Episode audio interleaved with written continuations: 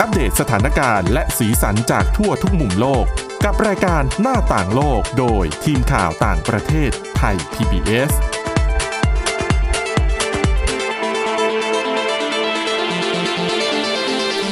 สวัสดีค่ะ ต้อนรับคุณผู้ฟังเข้าสู่รายการหน้าต่างโลกนะคะ มาอัปเดตสถานการณ์แล้วก็สีสันจากทั่วทุกมุมโลกกับทีมข่าวต่างประเทศไทย PBS ค่ะ เจอกับพวกเราได้ทุกวันจันทร์ถึงวันศุกร์เลยนะคะ วันนี้คนที่มารับหน้าที่ก็เช่นเคยคุณวินิษฐาจิตกรี แล้วก็ดิฉันทิพย์ตะวันเทระในยพงค์ค่ะ สวัสดีค่ะ สวัสดีค่ะวันนี้นะคะ มีเรื่องราวของยูเครนมานำเสนอกันค่ะ เพราะว่าเป็นประเด็นใหญ่มาเรื่อยๆ มากกว่า 1 เดือนแล้วนะ อืม อืม แล้วสัปดาห์นี้สัปสถานการณ์ก็ยิ่ง โอ้โห ตั้งแต่ต้นสัปดาห์เล น่าย ใช่น่ากลัวมากนะคะ ภาพที่ออกมาในสื่อที่ฉันเชื่อว่าคุณผู้ฟังหลายคนน่าจะได้เห็นภาพแล้วล่ะ ไม่ว่าจากทางโซเชียลมีเดียหรือทางจอทีวี อืม เรื่องของความสูญเสียที่เกิดขึ้นในยูเครน เพราะว่ารัสเซียเนี่ยเขาประกาศแล้วล่ะว่าเริ่มถอนกำลังจากในบางพื้นที่ แล้วก็ไปพุ่งความสนใจในเรื่องของการโจมตีพื้นที่ทางตะวันออกของ อืม ยูเครน ก็มีการตั้งข้อสังเกตว่าอ่ะย้ายเคลื่อนทัพ อืม จัดทัพใหม่ ไปที่ดอนบาสทางตะวันออกแล้วก็ ตั้งน่าจะมีการตั้งเป้าว่า 9 พฤษภาคมนี้จะต้องยึดหรือว่าอะไรปิดเกม ได้เหรอ 9 พฤษภาคมก็ วันเสาร์ ก็เดือนหนึ่ง วัเสาร์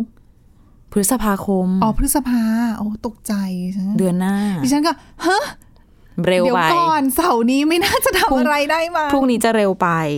นั่นแหละ เพราะว่าเป็นวันน่าจะเป็นวันครบรอบอะไรเกี่ยวกับสงครามโลก อืม ที่โซเวียตน่าจะบุกไปถึงเบอร์ลิน ค่ะ สมัยนู้นนะคะ 1945 โอ้ เหมือนเป็นวันดี อ่าอ่าอ่า ประมาณนั้น คือไปจัดการนาซีได้ใช่ไหมคะ สมัยนู้น ใช่ ค่ะ อ่ะ ก็เลยคาดเดากันโดยนักวิเคราะห์ตะวันตก แต่ทีนี้ พอการจัดทัพรัสเซียเกิดขึ้น มีการถอนกำลังจากโดยเฉพาะรอบๆเคียฟเนาะ แล้วก็เชอร์นิฮีฟอย่างนี้ ก็เลยคนยูเครน ทหารยูเครนก็เลยได้เข้าไปในพื้นที่อย่างเช่น เออร์พิน อืม บูชา หลาย ๆ คนน่าจะคุ้นชื่อกันบ้าง เพราะว่าเป็นพื้นที่ที่อยู่รอบนอกของกรุงเคียฟ คือ ค่ะ เป็นพื้นที่ที่มีการปะทะกันรุนแรงอะนะคะ ในช่วงก่อนหน้านี้ เป็นเมืองเล็กๆ แต่ว่า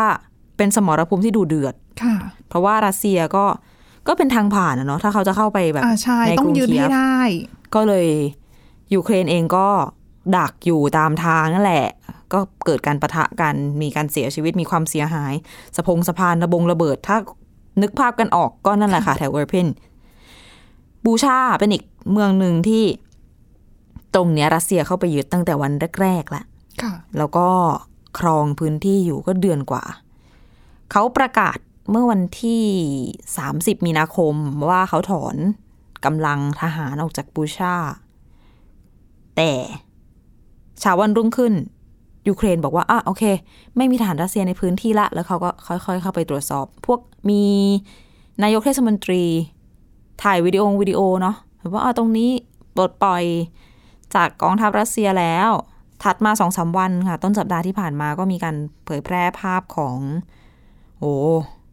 ก็คือศพเกลื่อนกลาดเลย สองข้างทางตามท้องถนนฟุตบาท อืมรวมถึงหลุมฝังศพหมู่ ค่ะ ที่แต่เป็นโบสถ์นะคะ ในบูชา ซึ่งสื่อต่างๆ เนี่ย ก็มีอ่ายกตัวอย่างเช่นรอยเตอร์สก็มีช่างภาพเข้าไปถ่ายวิดีโอเนาะ เขาก็บอกว่าอันนี้มีอ่าเป็นตำรวจของยูเครน พาเข้าพื้นที่ไปก็ต้องขออนุญาตเข้าไปอะไรเพื่อความปลอดภัยนั่นแหละ ค่ะ แล้วก็ได้เห็นภาพ ผู้สื่อข่าวก็ตั้งข้อสังเกตว่า ศพผู้ที่เสียชีวิตบางส่วนอ่ามีลักษณะถูกยิงในระยะประชิดคือเห็นแผลเห็นอะไรอย่างเงี้ย อืม แล้วก็บางส่วนคนที่เสียชีวิตอยู่เนี่ย มืออะโดนแบบมัดมือไพล่หลัง ค่ะ มัดเท้าบ้าง บางคนแบบถูกยิงที่ศีรษะ อย่างเงี้ย ก็จะมีการบรรยายรายละเอียดบางส่วนแบบนี้มา ส่วนภาพที่โลกได้เห็นก็จะเป็นผู้เสียชีวิตจำนวนมาก ตามท้องถนน ซึ่งมันก็กลายเป็นประเด็น เพราะว่า การสังหารพลเรือนแบบเนี้ยจำนวนมาก ๆ แบบเนี้ย มันเข้าข่ายก้ากึ่งเป็นอาชญากรรมสงคราม ก็แว็บแรกที่ข่าวออกมาก็คือ โอ้โห นานาชาติ ประ เอ่ย นาม ผู้นำชาตินู้นชาตินี้เซเลนสกี้เองก็โอ้โห ออกมาประนามรัสเซียที่ทำแบบนี้ แต่ฝั่งรัสเซียก็ยืนกรานตั้งแต่แรกว่า ตลอดเวลาเดือนหนึ่งที่เขาครองพื้นที่นี้เนี่ย ไม่มีนะ ไม่มีประชาชนได้รับอันตรายใด ๆ ค่ะ เลย แล้วก็ก็คือเรียกว่าอะไรนะ ไม่มี ไม่เคยมี แล้วก็จะไม่มีด้วย ในส่วนของการแบบทำร้ายพลเรือนอะไรแบบนี้ มันก็มีหลักฐานขัดขัดๆกันออกมา จากภาพที่ เห็นคนเสียชีวิตนอนเรียงรายตามจุดต่างๆ ที่มันเผยแพร่ไปทั่วโลกเนี่ย รัสเซียเขาก็มีสื่อทางการของเขานะคะ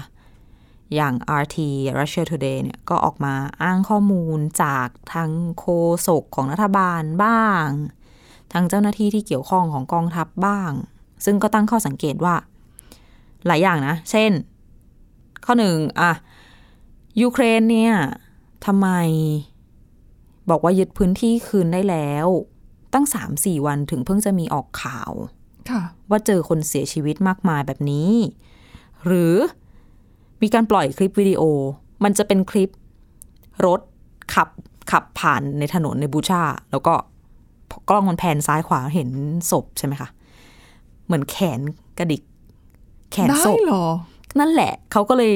forward กัน น่าจะเป็นติ๊กต็อกดิฉันไม่แน่ใจ ค่ะ บอกเนี่ย แต่เราเชื่อ ปลอม ได้เหรอ อืม อ่า หมายถึงว่าทั้งคลิปวิดีโอนี้แล้วก็ ต้องไปพิจารณากันเอาเอง ค่ะ เราเนี่ยไม่สามารถบอกได้ว่าอะไรจริงไม่จริง แต่ว่าเดี๋ยวจะมี เดี๋ยวจะเล่าให้ฟังว่ามีนักวิเคราะห์เขาพูดไว้ว่ายังไง ค่ะ อ่ะยังไม่หมด มีเรื่องอะไรอีกนะ ศพไม่แข็ง อืม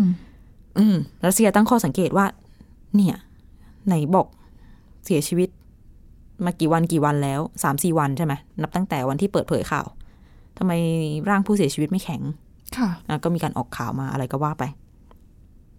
สำนักข่าว BBC ค่ะ ส่งผู้สื่อข่าวเข้าไปในพื้นที่เหมือนกันเขาก็บอกว่า เรื่องของข้อเท็จจริงเนี่ยอะไรจริงอะไรปลอมรัสเซียก็ยืนยันว่าเป็นข่าวปลอม ข่าวลวง แต่ยูเครนก็ โอ้นี่ความสูญเสียใช่ไหมก็เลยไปสัมภาษณ์เป็นผู้เชี่ยวชาญด้านนิติเวชวิทยา ตั้งข้อสังเกต ในประเด็นต่างๆ เรียกว่าไม่ใช่ตั้งข้อสังเกต เรียกว่าตอบข้อสงสัยดีกว่า อย่างเช่น เรื่องของ ศพแข็ง เขาก็อธิบายว่าสภาวะของที่เวลามนุษย์เราเนี่ย ตายปุ๊บ กล้ามเนื้อ เหมือนแข็ง กล้ามเนื้อหดตัว ตัวก็เลย ค่ะ แข็งเอ็นเอินอะไรตึงไปหมด โอ้ อันเนี้ยเขาเรียกชื่อเป็นภาษาอังกฤษว่า rigor mortis ซึ่งมันไม่ได้แข็งตลอดไป ค่ะ ไม่ใช่ว่าเสียชีวิตแล้วตัวแข็งไป เรา จน ก็ กระ จะ ทั่ง อ๋อ ประกอบพิธีไม่ใช่ เพราะตัวแข็งก็มันเขาก็บอกว่าเนี่ยสามสี่วันแล้วริโกโมทิสเนี่ยมันก็หายไปค่ะ ร่างกายหรือว่ากล้ามเนื้อที่มันเคยยึดตึง มันจะกลับมานิ่มเหมือนเดิม แต่ไม่ใช่ลักษณะการบวมใช่ไหม บวมอืดใช่ไหม อื มันก็ผ่าไม่ไม่เกี่ยวกันคนละเรื่อง อืม อืดก็ยังอืดได้ก็ขึ้นอยู่ขึ้นอยู่กับสภาวะนะเรื่องอืดอะความชงความชื้นแต่ต้องยอมรับว่าอากาศเขาเย็นประมาณนึง ค่ะ แล้วเขาสวมเสื้อผ้าหนา อ๋อ ด้วยมันเลยไม่ได้เห็นชัดเท่าไหร่ ค่ะ ถูกไหมแล้วมันก็ภาพที่ออกมามันก็ไม่กี่วันอะอืม อ่ะ ข้อแรกอันนี้คือถือว่าผู้เชี่ยวชาญตอบเรื่องข้อสงสัย เกี่ยวกับว่า ศพทำไมขยับทำไมไม่ใช่ขยับได้สิทำไมถึงไม่แข็ง ส่วนเรื่องศพขยับที่บอกไปเมื่อสักครู่ ขับรถไปแล้วมองกระจกหลังแขนขยับโหบางคนบอกนี่เป็นนักแสดงอะ โอ้ เออมานอนแบบ คือ แกล้ง เห็น เป็นศ ชั พ ดขนาดนั้นเลยเหรอ มันมันไม่ชัดขนาดนั้นมันแบบ ใช่ไหม แวบ ล่ะอื ๆเหมือนมันเป็นภาพถ่ายแล้วมันเห็นใน ค่ะ กระจกสะท้อนน่ะ กระจ ซึ่ ก ง มองข้าง อาจจะหลอกตาได้ไหม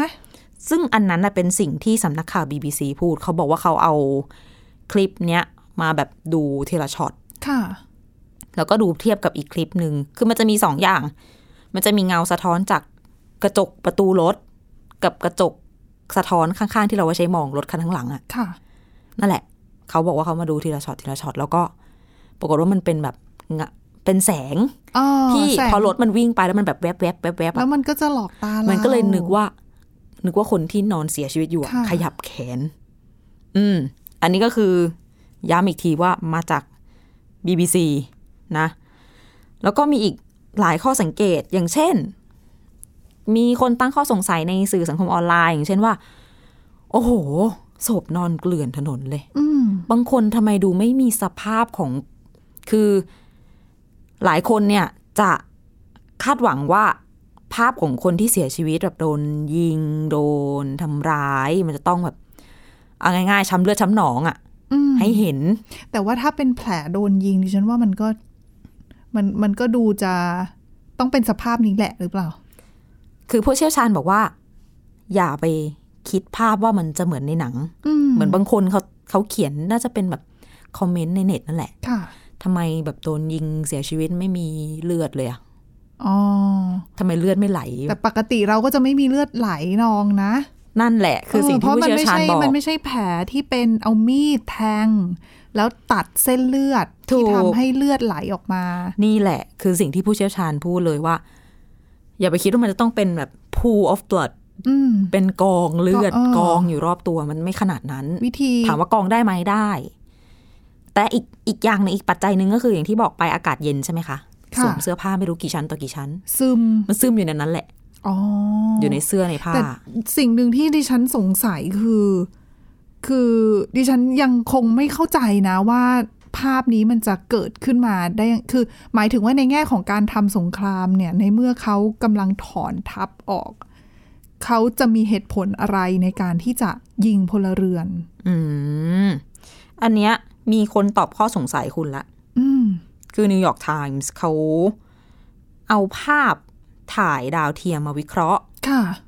แล้วก็ภาพถ่ายดาวเทียมมันก็จะไกลๆเนาะแต่ ค่ะ ซูมเข้าไปอะสมมติบนเส้นถนน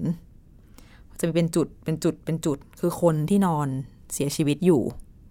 แล้วมันเป็นภาพตั้งแต่ 19 มีนาคม อืม ก็สองสัปดาห์กว่าๆแล้วเนาะเป็นคำตอบว่าเขาไม่ได้ คือไม่ มั ได้ นแหละ เพิ่งเสีย ไม่ใช่ ชีวิต ว่าเขามา ณตอนที่รีทรีต อืม แต่อาจจะมีการยิงบ้างในแต่ละวัน คือเขาไม่ได้มาไล่กราดยิงคนทิ้งท้ายก่อนเขาจะแบบจัดทัพใหม่แล้วออกไปจากบูชา แต่ว่าการเสียชีวิต การสังหารการอาจจะเกิดขึ้นแบบต่อเนื่อง ค่ะ เรื่ แล้ว อยมา ก็ไม่ได้มีเจ้าหน้าที่ที่จะเข้าพื้นที่มาเก็บศพ จึงทำให้ เพราะว่าก อง ไม่อมียู่ต เจ้าหน้าที่ ง ยูเครนในนั้นอยู่แล้ว เพราะว่ารัสเซียยึดครองเมืองอยู่ อืม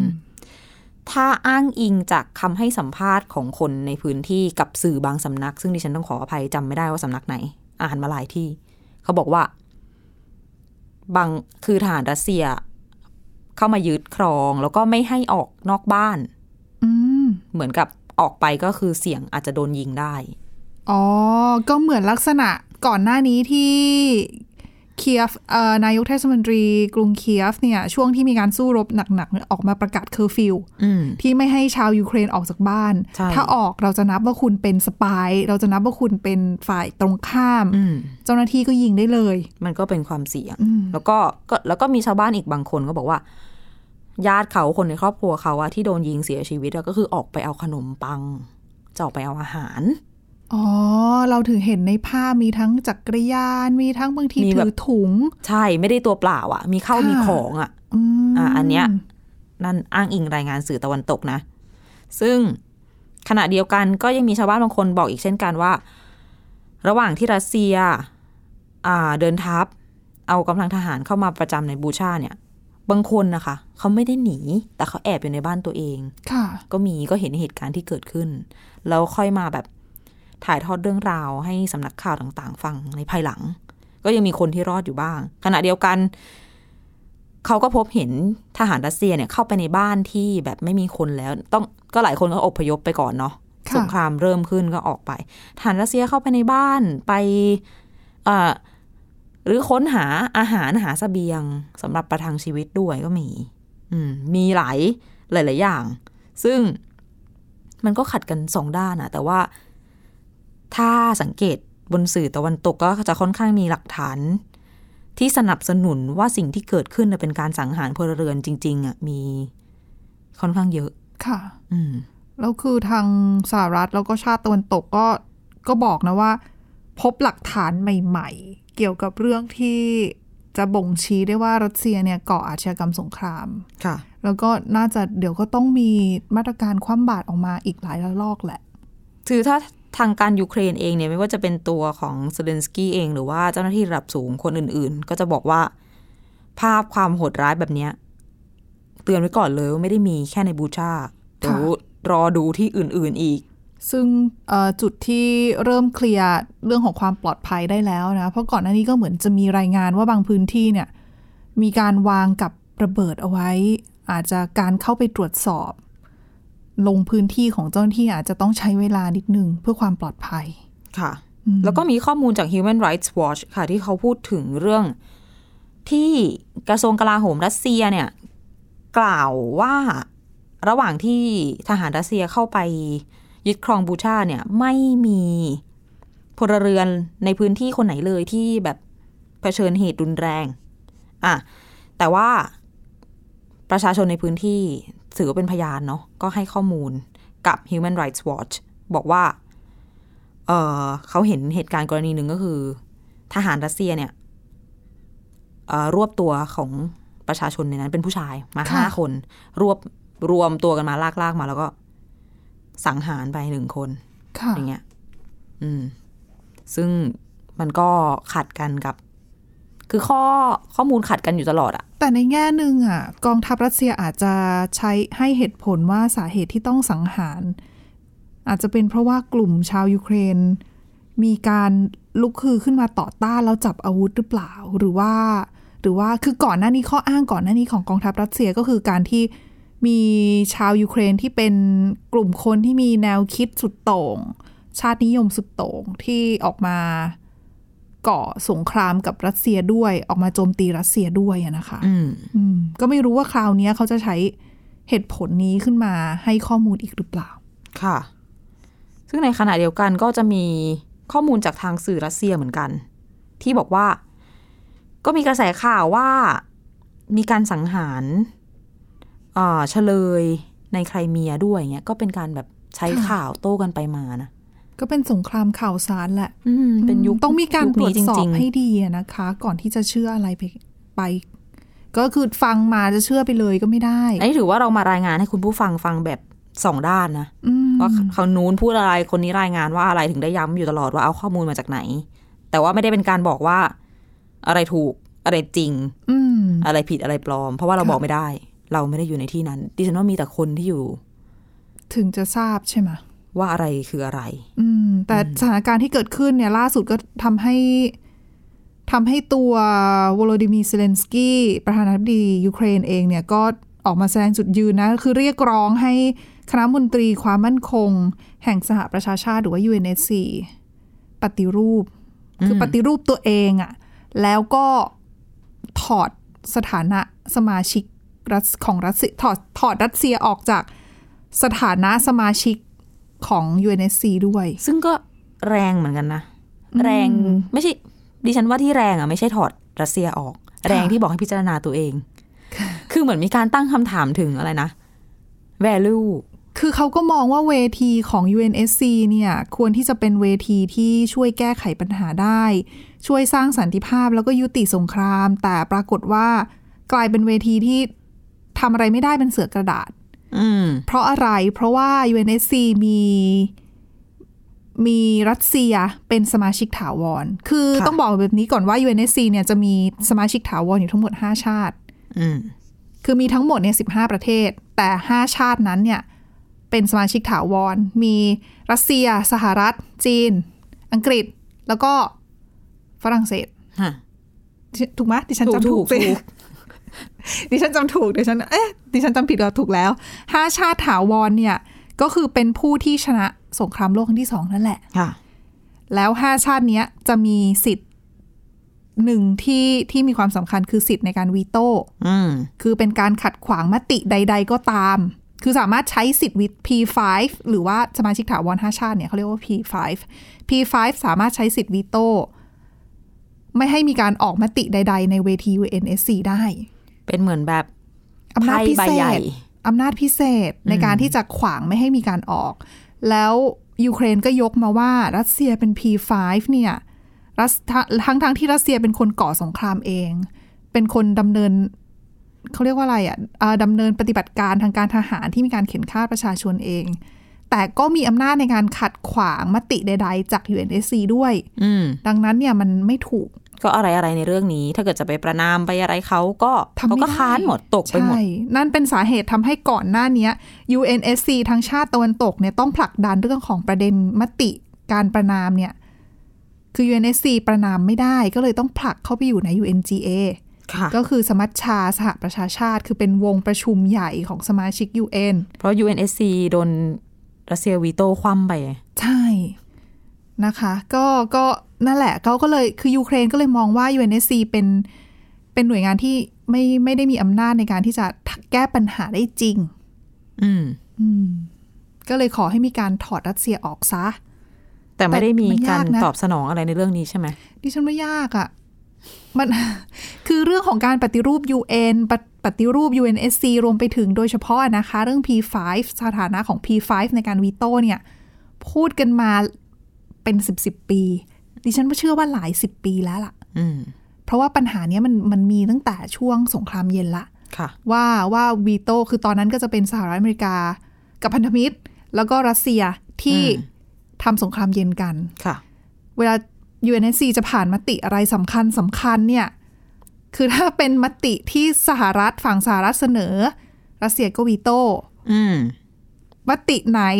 ได้ประโยชน์กับรัสเซีย สหรัฐและพันธมิตรก็วีโต้ ก็เป็นการใช้เวที อ่า การเป็นการเมืองไป ใช่ ดังนั้นเนี่ยมันมีความเคลื่อนไหว มีความพยายามที่จะปฏิรูป UNSC แล้วก็สถานะ P5 หลายครั้ง แต่ก็ไม่เป็นผล ค่ะ รวมไปถึงการรับสมาชิกใหม่ด้วยนะคะ คือไม่ใช่แค่ มีการพูดคุยปฏิรูปเพื่อให้ P5 ไม่มีเท่านั้น อืม แต่มีการพูดคุยเพื่อปฏิรูปให้มี P มากขึ้น จะเพิ่มจำนวนสมาชิกถาวร ใช่ เหมือนมาคานกัน ใช่ แต่ แต่ก็ไม่ก็ไม่ได้ ไม่เป็น คื ผล คนที่จับประเทศที่จับตามองว่าตัวเองอยากเข้าไปเหลือเกินเนี่ยก็มีทั้งเยอรมนี ค่ะ มีทั้งญี่ปุ่น อืม ก็เข้าไม่ได้อยู่ดี คือช่วงหลังๆ มานี่ที่ตั้งแต่เกิดสงครามในยูเครนนี่ญี่ปุ่นออกมาเคลื่อนไหวค่อนข้างเยอะในพยายามในการที่จะพยายามผลักดันตัวเอง ให้เข้าไปอยู่ใน P5 เหมือนกัน ค่ะ แต่ก็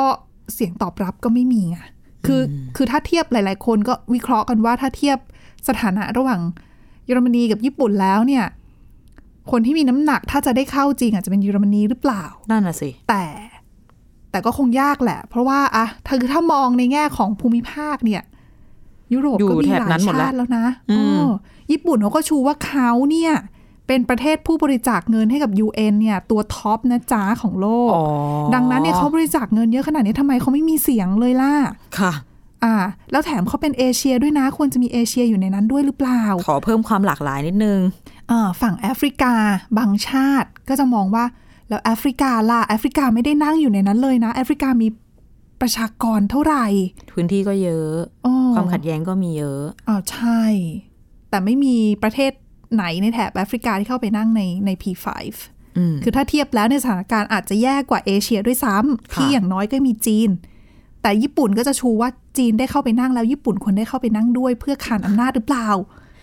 เนี่ย แห มันเป็นการเมืองโลกที่ยังมีการถกเถียงดังนั้นเนี่ยการปฏิรูปดิฉันเชื่อว่าดิฉันเชื่อว่าหลายคนนะด้วยแหละ เชื่อว่ามันจะเกิดขึ้นได้ยาก อีกสักร้อยปี อาจจะไม่ถึง อันนั้น UN อาจจะอยู่ไม่ถึงนะคะ โอ้โห นั่นแหละแต่ว่าคือเรื่องสงครามครั้งเนี้ยอ่ะก็ก็เป็นอีกหนึ่งตัวอย่างที่สะท้อนให้เห็นถึงปัญหาภายในของ UN เอง ค่ะ ในเชิงเรื่องของโครงสร้างด้วยอะนะคะ อืม เป็นเรื่องที่มีความซับซ้อนนะ อ่ะ ไหนๆพูดถึงจีนแล้ว ขอแถมด้วยสถานการณ์โควิดในจีนนิดหน่อย อ๋ออุ้ย เพิ่ง น่าเป็นห่วงมากนะ เพิ่ง ป็นหมื่น ผ่าน คนนะคะ ผู้ติดเชื้อน่ะ สองหมื่นกว่า โอ้ เพราะว่าเพิ่งผ่านช่วงเชงเม้งมาเห็นมีรายงานบอกว่าอะไรปกติคือเป็นวันหยุดยาวเนาะ ค่ะ มีการแบบท่อง เดินทาง เที่ยว ตอนนี้ก็แทบจะไม่มี ที่สำคัญคือตัวเลขผู้ติดเชื้อล่าสุดในยอดของเมื่อวันพุธที่ผ่านมา มากที่สุดคือสองหมื่นสี่ร้อยกว่าคนนะคะ อืม อืม ก็สูงที่สุด